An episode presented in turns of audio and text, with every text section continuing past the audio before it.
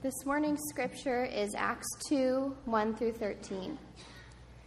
When the day of Pentecost came, they were all together in one place. Suddenly, a sound like the blowing of a violent wind came from heaven and filled the whole house where they were sitting. They saw what seemed to be tongues of fire that separated and came to rest on each of them. All of them were filled with the Holy Spirit and began to speak in other tongues as the Spirit enabled them. Now there were staying in Jerusalem God fearing Jews from every nation under heaven. When they heard this sound, a crowd came together in bewilderment, because each one heard their own language being spoken. Utterly amazed, they asked, Aren't all these who are speaking Galileans? Then how is it that each of us hears them in our native language?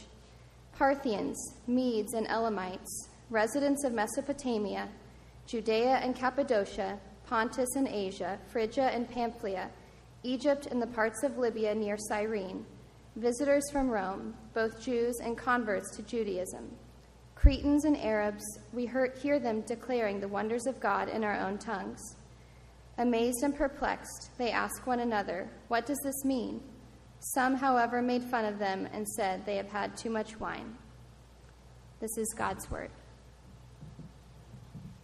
You may be seated. Thank you, Meredith. I ask people to read Scripture, and then I throw at them nations that they've never seen or uh, read before. And well done, Meredith. Thank you very much for that. Um, Acts chapter 2 is another incident in the Bible where there's fire. There's fire. Um, over and over in Scripture, we see that God, when He shows up, He shows up in fire. If you go back to the Old Testament, um, the Israelites are wandering through the desert, and what are they led by? They're led by a pillar of cloud by the day and fire by night. Uh, in Exodus chapter 3, it was one of the stories that we covered a few weeks ago. God shows up to Moses, and he shows up in a burning bush. In Exodus chapter 19, God descends on Mount Sinai, and there's so, the, the, the mountain is enveloped, right? In clouds and smoke because God has descended in fire, and the whole mountain is covered with smoke because there's so much fire. In Genesis chapter 15, Abraham is given a promise by God, and God makes a covenant with Abraham. And the way he does it is that he splits some pieces of animal. That was a very familiar way to make a covenant back in those days. And the way God walked through the pieces was a burning torch. That was God walking through, making a covenant. And so he showed up as fire. In Ezekiel, Ezekiel chapter 1, Ezekiel has a vision of God, and he says that God's glory, when he saw God, had the appearance of fire. And so, why in the world, when God shows up all of these times, why is fire at the heart? Why is fire the picture that we're given? And one reason is because of all that fire represents, and it, and it tells us a little bit about who God is. When you think about fire, you think about uh, the power that fire has. Uh, it can either be power for our comfort, we have been able to harness fire, right? Or it can be power for destruction. But there is inherently in fire this, this power. There is purity in fire. It refines things, it removes things. How many of you have hot dog sticks, like metal hot dog sticks? Uh, do you ever clean them? No. What do you do? You just stick them in the fire, right? You just stick them in the fire. That's all you need to do. Because fire cleans, it, it purifies. Uh, fire has this beauty to it. There's an attraction with fire. It's mesmerizing. You could sit for hours. There's a reason that movies, you know, have these really awesome scenes in front of a fireplace, okay? Because it's kind of mesmerizing. And, um, uh, and so it's awesome to be around a fire with a good group of friends. I mean, you could spend hours like that because a, a fire is attractive. But also, a fire is unsafe right? It's inaccessible. We, we want to get close to a fire, but there's only so far we can go before we, we have to stop. I, I have a wood stove in my house, and uh, we burn a lot of wood in the winter. And I tell you what, I love the fact that when it's single digits outside, that I can go to a room in my house and I can keep it at about 80 degrees. That is awesome to me, you know? And that's why we do it. That's, that's why I mess with wood now when it's 101, uh, so that I can have that 80 degree room in the wintertime. But it, to have that 80 degree room, there's a, there's a stove that's at 450 or 475 degrees, right? And so you want to get close to the stove, but you can't get too close. Or your hand or your leg or something will be 475 degrees. That's not, that's not good. And so fire, you, you, it draws you in. You want to get close to it, but there's, there's a line, and you can't get too close. And all of those things about fire help with what God is like. God is a, a God of power and strength. God is a God of holiness that purifies because he is righteous. God is beautiful and he is satisfying and he is attractive. But most of all, he is justice. He is justice. Sin has separated us from God and made him inaccessible to us. And so the more we want to get close to him, the more we realize there's a line that we just can't cross because sin has made it impossible to get as close to God as we want.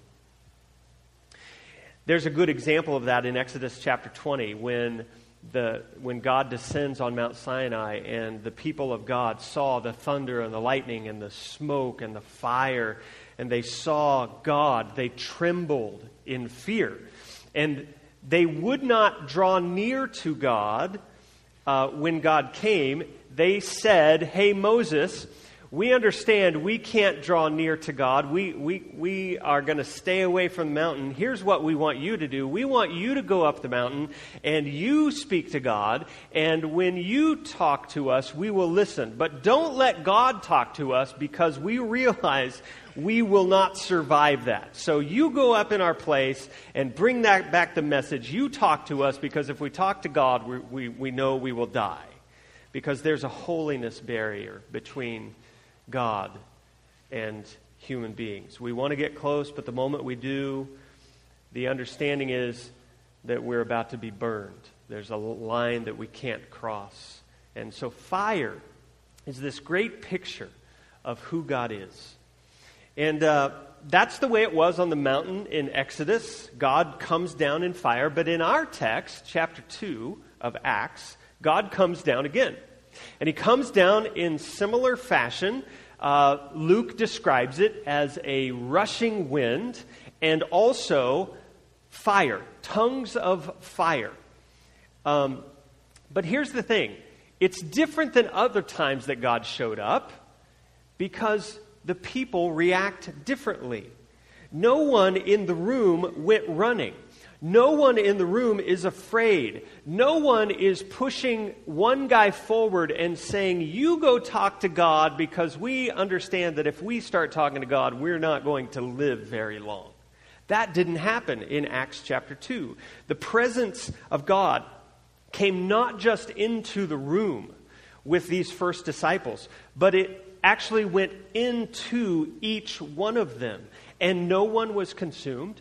No one died. No one went running. No one was afraid. In fact, the opposite happened. Luke says this that they were filled with the Holy Spirit. They were filled with God Himself. We could rightly say it this way we were, they were filled with His fire. They were filled with His fire. And so the question today is what in the world does that mean? See, if we took a poll out here and we said, what does it mean to be filled with the Holy Spirit, we would get 100 different answers, right? And most of those answers would be pretty much wrong.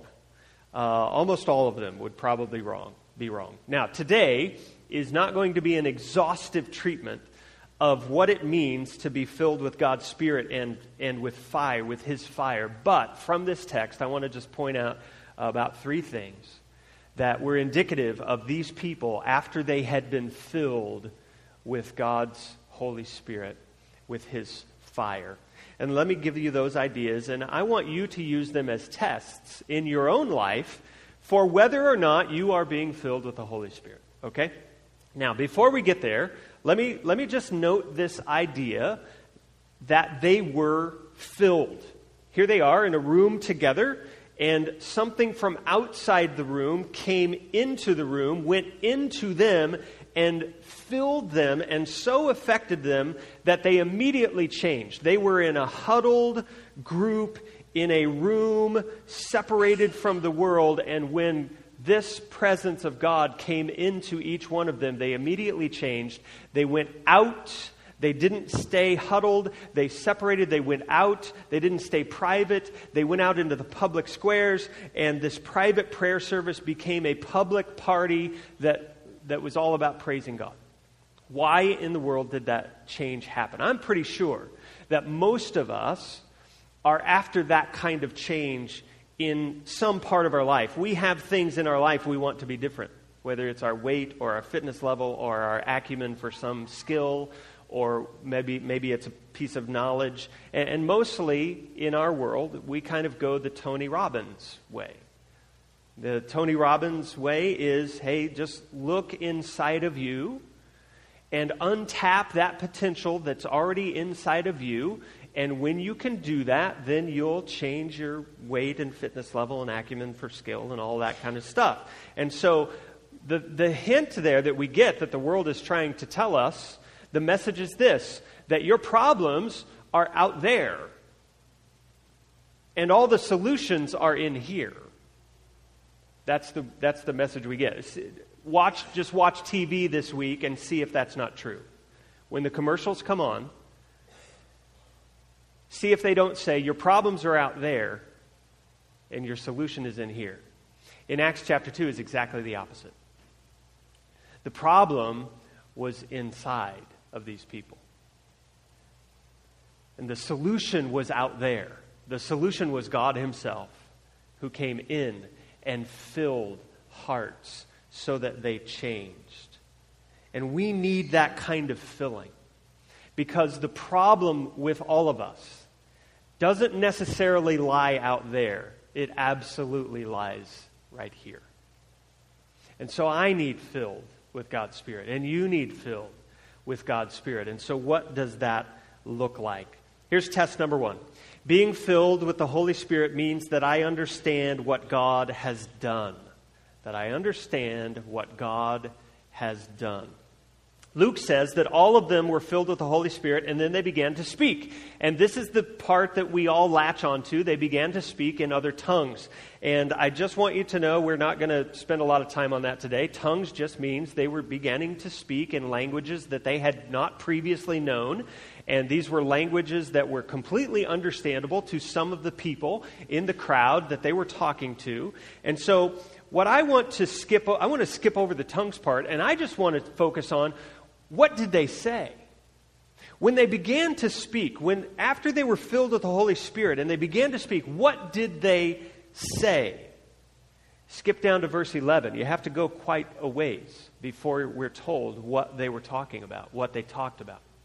And they talked about this. The phrase is the wonders of God. And this is all about understanding. The Holy Spirit comes and fills these first disciples, and because he fills them, they get a dose of truth about who God is and what he has done, and they begin to speak about who he is and what he has done. They begin to speak about the mighty works of God. That's what some of your translations say. They begin to speak about the wonders of God. The word means the miraculous acts of salvation by God in history. And I'm sure that they took people back to the Old Testament and they said, Look and see through history what God has done. He helped Moses cross the Red Sea and, and he saved our people out of Egypt. And look at all of the examples in the Old Testament that God saved us. But then, all of that points to a person, Jesus, who all of that was a foreshadowing. And the climax of, of the story, what they surely was, would have told, was that all of these, those things built up to the story of Jesus. And so, being filled with God's Spirit means that these people began to talk about and tell the story of Jesus, declaring the things that Jesus had done to win salvation for everyone. And so they would have talked about his perfect life that he lived, his death, that he was buried and he was actually dead, and then three days later he rose to life, right? Now, compare that picture with the picture that we just talked about of Moses on the mountain. When Moses is on the mountain, God comes down and the people say, Hey, Moses, you go up. and so Moses goes up the mountain and he faced, literally, he faces the fire of God. And then he comes down the mountain. And when he comes down the mountain, he comes down with what? Does anybody remember? He comes, he comes down with a list of 10 commandments, right? You remember the story? He comes down with a list and he says, Here's what we must do. In Acts, it's a little different. God comes down, and these people don't have to face the fire, they are filled with the fire. And the message they come away with is not, here's what we have to do. The message that they start to speak and start to give to everyone who will listen is, here's what God has already done for us. Just in those two pictures, you have the difference between the Old Testament and the New Testament and what a difference Jesus makes. Because he is the fulfillment of all of those things in the Old Testament that uh, God was pointing to. Jesus made a way for us so that we don't have to do anything to be right with God. Jesus has already done it for us. And that was the message. Look at what God has done. If we want to be a Holy Spirit filled church, okay, and that, that phrase has all kinds of baggage. I get that, okay? Just try to toss that off of your brains for a second. If we want to be filled with the Holy Spirit here in this church, here's what it looks like. The first requirement is to stop talking about what we've done and to consistently and constantly point to what Jesus has done, to his mighty works. And so being filled means, first, I have understood the truth that being right with God has nothing to do with me being good enough and everything to do with Jesus being good enough. It's about His wonders, His works, the things that He's already done, and not about teachings that I have to do. Here's test number two being filled with the Holy Spirit means that I get along with people that I have no reason to get along with. That's a little different. But it's right here in this text. You notice uh, throughout this text, there's this multicultural thing going on. Um, people are coming on Jerusalem for, from everywhere, and that's because it was a Jewish feast called Pentecost, and Jews from every corner of every nation would come and they would descend on Jerusalem, and they were there in this place at that time. And Luke even takes ink and paper resources to record all of the groups that might have been represented. And his order that he writes these in even points to something. He says there were people from part there were Parthians, Medes, Elamites, and residents of Mesopotamia. And if you look on a map, those are all east of Jerusalem. He says there are people from Judea. And if you look on the map, that's the center. He says there are people from Cappadocia and Pontus and Asia and Phrygia and Pamphylia. And if you look on a map, those are people that are north. He, look, he says there were people from Rome and Crete. And if you look on a map, map, those are people who are west. And he says there are people from Egypt and Libya and Arabia. Guess where, if you look on a map, those people are from? South. All of the nations that surround Jerusalem are represented in this list north, east, south, west. And it's a continuation of Acts chapter 1, verse 7, where Jesus says, You will go to the ends of the earth. And what Luke is saying is, not only will you go to the ends of the earth, but you'll go to the ends of the earth in every direction. And let me ask this some of you have done that. How many of you have traveled outside this country? Yes, okay. And we've probably, in this room, we've gone, we've gone every direction. When you travel to another country uh, outside this one, what do you encounter when you get there? You encounter this people who do things very, very differently than we do, right? Okay? I want you to, I, I want to just hang on one area. I want you to think of that trip where you went, and I want you to tell me just if you're bold enough, just out loud, just tell everybody what was the weirdest thing that you ate while you were in this place. Okay? Where, where was it, and what was the weirdest thing that you ate? Kurt, I know you have an answer to this. Would you like to share? Ch- chicken feet, and where was it? China.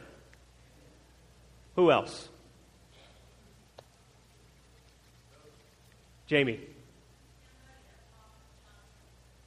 Cambodia, and I missed something. Soda pop that had chunks in it. Was this on purpose? Wow. Okay. Soda pop with chunks. Was there somebody over here? Yes. Where was that? Haiti, goat. Yeah, I had some goat when I was in India. Yeah. One more. Anybody? Yeah. Eastern Afghanistan, and it was called what? Foot bread. Foot bread. So are people stomping on the dough? Is that the deal? We're not eating feet, right? Okay, that's good. Okay, it's just how it's made. Yeah. Uh, I was in Italy once, and we actually ate horse. Oh, yeah, see, that got to react. Oh, oh, it'll do that. Oh. Uh, to over there in Europe, it's, that's, that's not a big deal. To us, that's a big deal, right? When we encounter other cultures and we realize that they're different from us, here's, here's the first thing. You guys did it just then. Here's the first thing we do. Oh, that's not right. I mean, soda pop with chunks in it, that's not right. Come on. And, and the, the thing we come away with is they are lesser, right? We think our way is better. They are lesser, they're lower, they're regressed. We are the progressive, forward thinking. We do things the right way, right? And it's simply because they're different. And whenever we find different, our first instinct is usually this way that our, our way must be better. And that universal notion has a genesis point, and literally it has a genesis point. If you go back to the book of Genesis in, uh, in chapter 10 and 11, you have a table of nations, and right after that, you have uh, this construction of the Tower of Babel, where a bunch of nations came together and they said, We want to make a name for ourselves.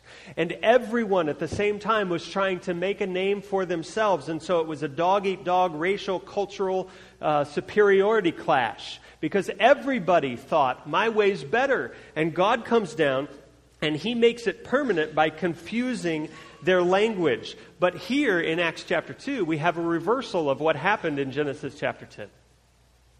In Babel, there was one language that was turned to many and there was confusion, there was misunderstanding, and there was disunity. But in Acts, we have many languages that are turned into one message, and there's understanding.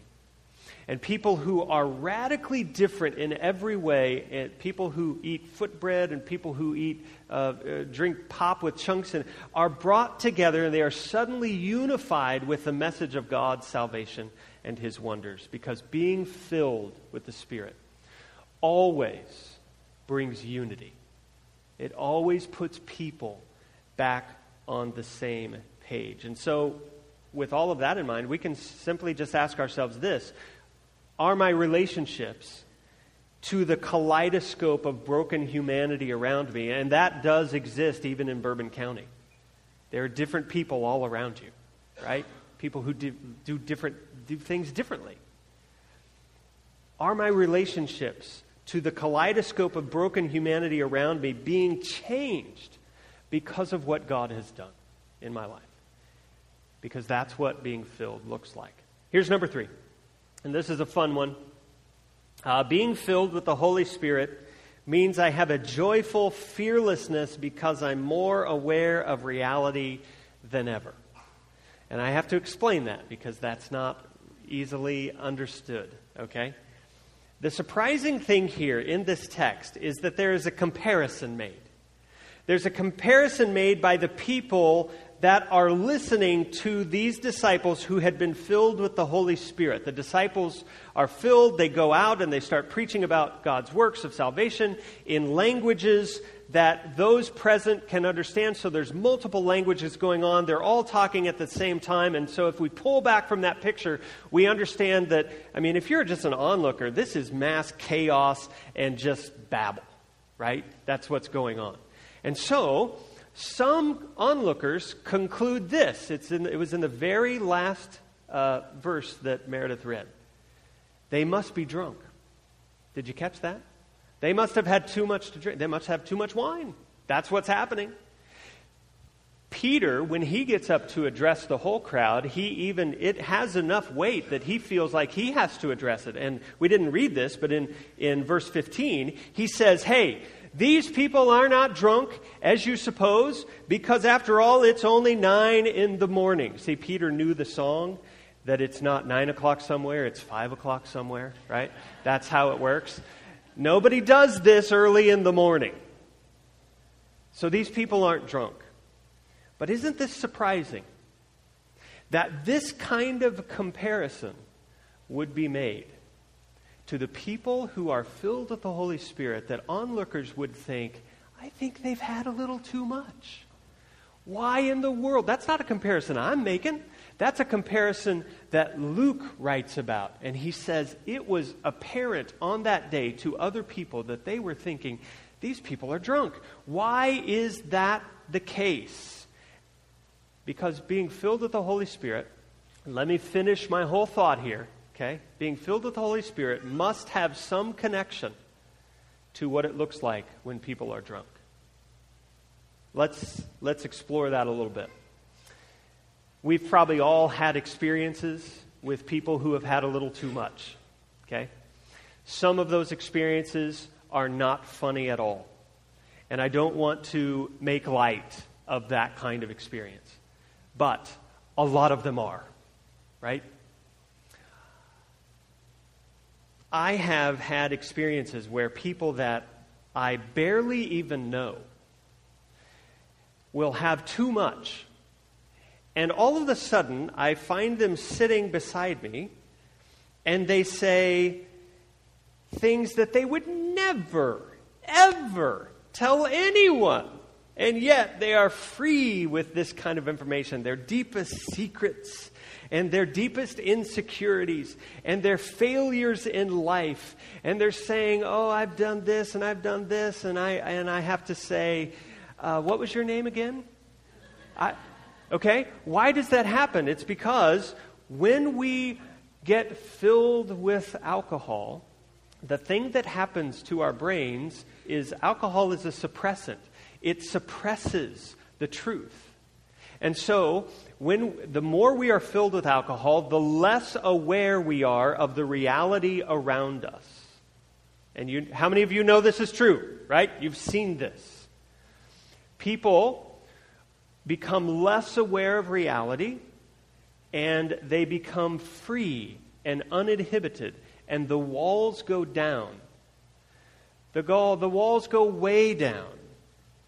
Sometimes the walls go too far down, right? And we have to turn to people and we have to say, you need to realize that there are other people in this place and they all have their clothes on, so you should stop taking yours off, right?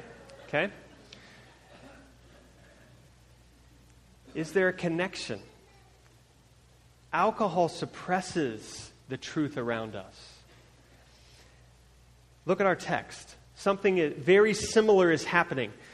People are freely opening up without care or concern, expressing who God is and what He has done in a joyfully, uninhibited way with energy and life without fear. The walls are down.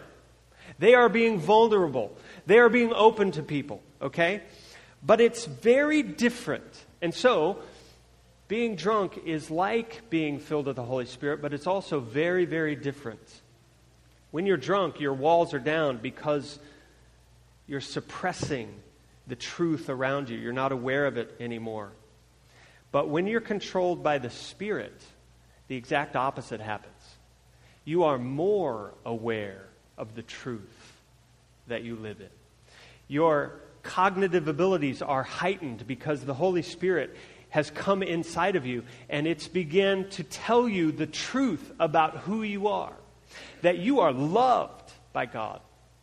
That Jesus has died and your sins are no longer consequence because he paid for them.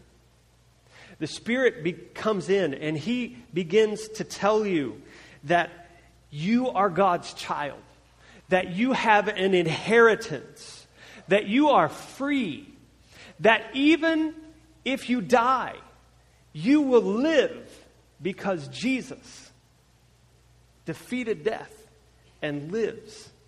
And all of that truth, you become more aware of it than ever because you're filled with the Holy Spirit. And all of that truth gels together to overshadow every fear, every worry, every opinion of somebody else. That truth gels together to make someone who is fearless, someone who is uninhibited, someone who is joyfully reckless and living life rightly. You see, what alcohol does is it makes us less aware of reality, so we do stupid things. But what being filled with the Spirit does is exactly the opposite. It fills us with the truth so that we are called and we live rightly and correctly and with joy and with love. Thomas Goodwin is a 17th century British, British Puritan pastor, and he tells a story about one day he was watching a father and a little son walking along the street, and they were talking. But at one point, they turned to each other, and the father, uh, like uh, some fathers will do, swept up his son in his arms and hugged him. And at that point, the boy put his arms around his father's neck and they hugged and kissed and they said that they loved each other. And after that was done, he put the boy back down and they kept on walking together. And Thomas Goodwin asks this of that picture. He says, Was the little boy more of a son in the father's arms than he was down on the street? The answer is legally no. He was as much a son in his father's arms as he was walking beside him on the street. So legally, there is no difference. Objectively, if you're just looking from across the street, there is no difference. But to the Son, subjectively and experientially and existentially, there's all the difference in the world. In other words, in his Father's arms, this Son was experiencing his Father's love. He was experiencing his sonship. And what that means is that when the Holy Spirit comes inside of us and fills us, we are sensing God picking us up, that we are in his arms. It's an assurance of who you are. It's taking all the things that you might know with your head, but it's making them real.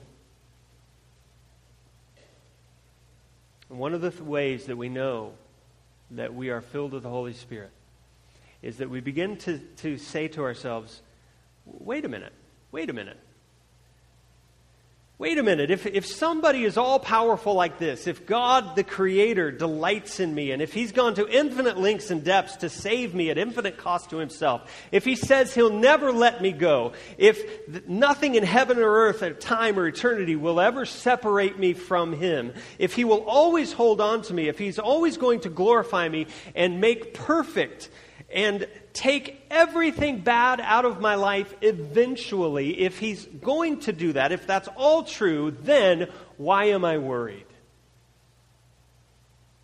We could say it this way If God is blank, then why am I blank? If God, let me fill those blanks in for you. You'll, you'll need to fill them in for yourself because I don't know where you are.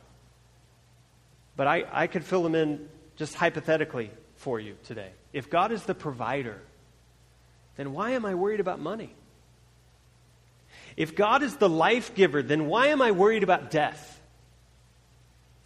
If God is loving me more than anyone can, then why am I working so hard to get that person in my life to love me? If God is turning everything into good, then why am I so concerned at the left turn that my life is taking right now?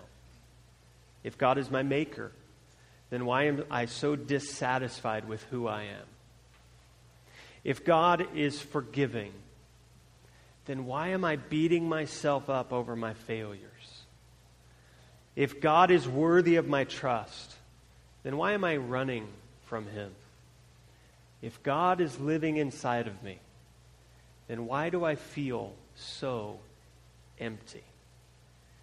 See, being filled with the Spirit means that I am more aware of reality than ever, and that makes a difference in how I'm living my life.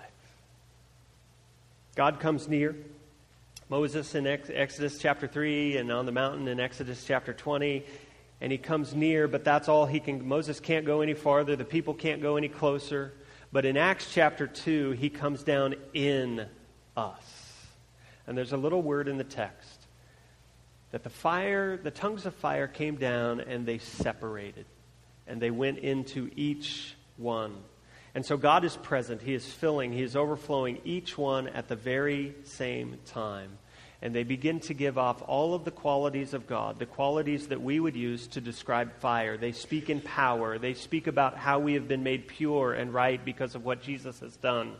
They speak about that his display and his, he has beauty and attractiveness. They, they speak about the works that Jesus has done to win salvation. And all the people around are amazed. They are bewildered.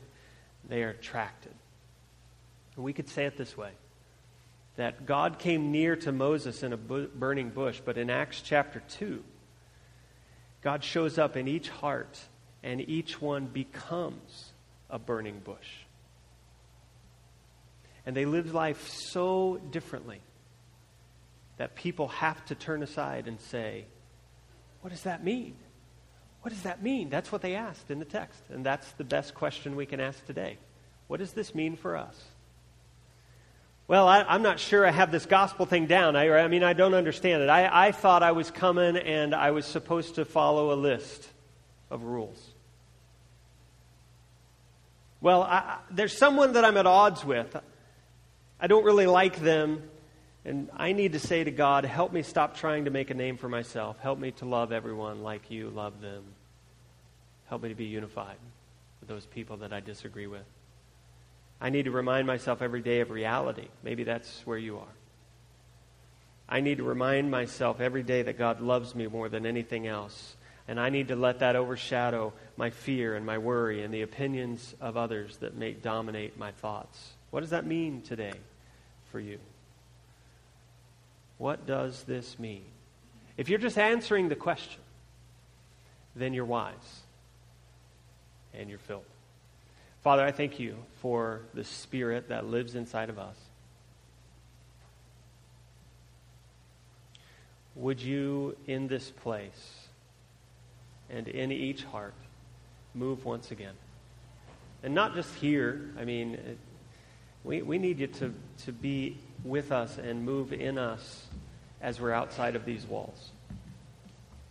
And so we ask you to show up in fire in our lives. Help us to understand what you've done for us through Jesus Christ. Help us to be unified with each other. And Father, help us to be more aware of the truth than ever. Help us to be filled. It's in Jesus' name we pray. Amen.